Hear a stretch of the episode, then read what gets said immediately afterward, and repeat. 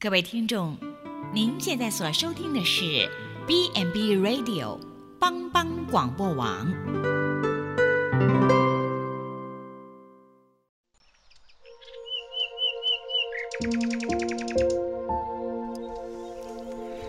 一日之计在于晨，一天的开始，愿你有好心情面对每一件事。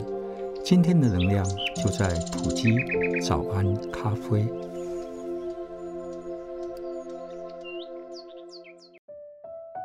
欢迎收听普及早安咖啡。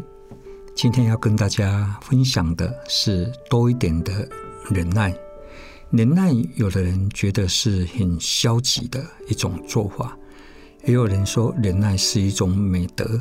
其实，不管你持任何的看法，忍耐在我们生命当中都是一个必要的关键性的一个品格。曾经有一个创业家说，忍耐是美德，但是对于创业者来讲，忍耐是必要的品格。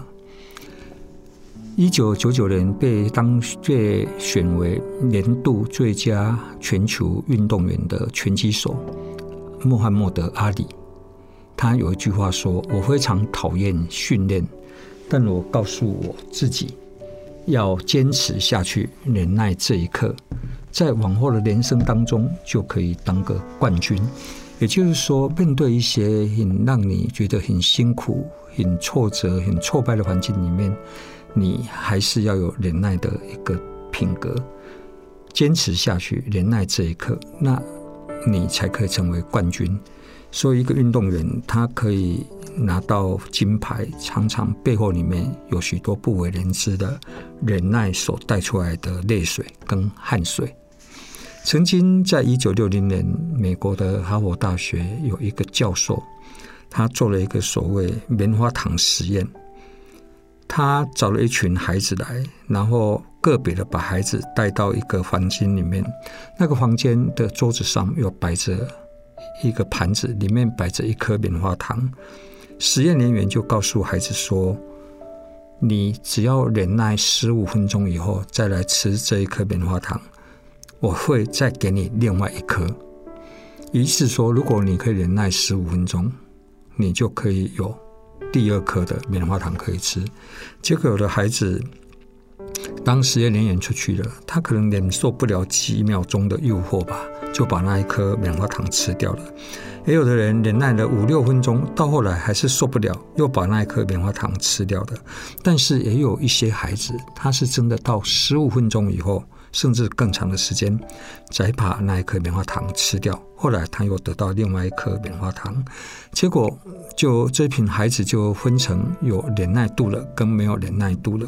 然后这个实验的这个心理学的教授呢，就开始去做长期的追踪，去用他们的学业成绩啦、所读的学校啦、工作上的成就啦、财富的累积，来看看。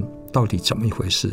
结果就发现，这一群忍耐度比较够了，可以忍耐到十五分钟才把棉花糖吃掉的孩子呢，他们不管在学校啊，在课业成绩，在职场的表现，都往往比那个忍耐度不够的人还要好。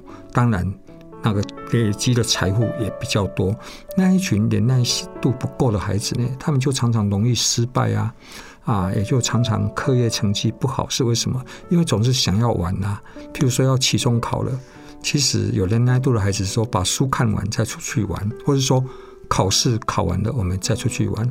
可是有一些比较没有办法有忍耐度的孩子，他就不管三七二十一，受不了诱惑就冲出去玩了。当然，他的学业成绩也就变得比较差，然后没有比较好的学校，就申请不到好的工作。当然，财富的累积就会比较吃亏。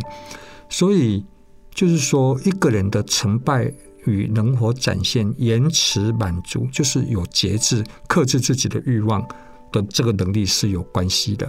放弃眼前的诱惑，追求更长远的目标，就像一个拳击手、运动员，你在。训练的时候非常辛苦，外面的花花世界在向你招手，那是很有诱惑力的。但是你能不能克制一下自己，为了将来更长远的目标，你放弃眼前的一个舒适的一个享受？所以忍耐的人，他会有一个展现一个成熟的品格，他会展现自制力，排除万难来达成目标。圣经里面也谈到忍耐，圣经说爱是恒久忍耐，又有恩慈，因着爱而来的忍耐会展现在你的恩慈上面。恩慈就是展现你的包容、接纳，就带给别人，也带给自己有一个宽广的空间。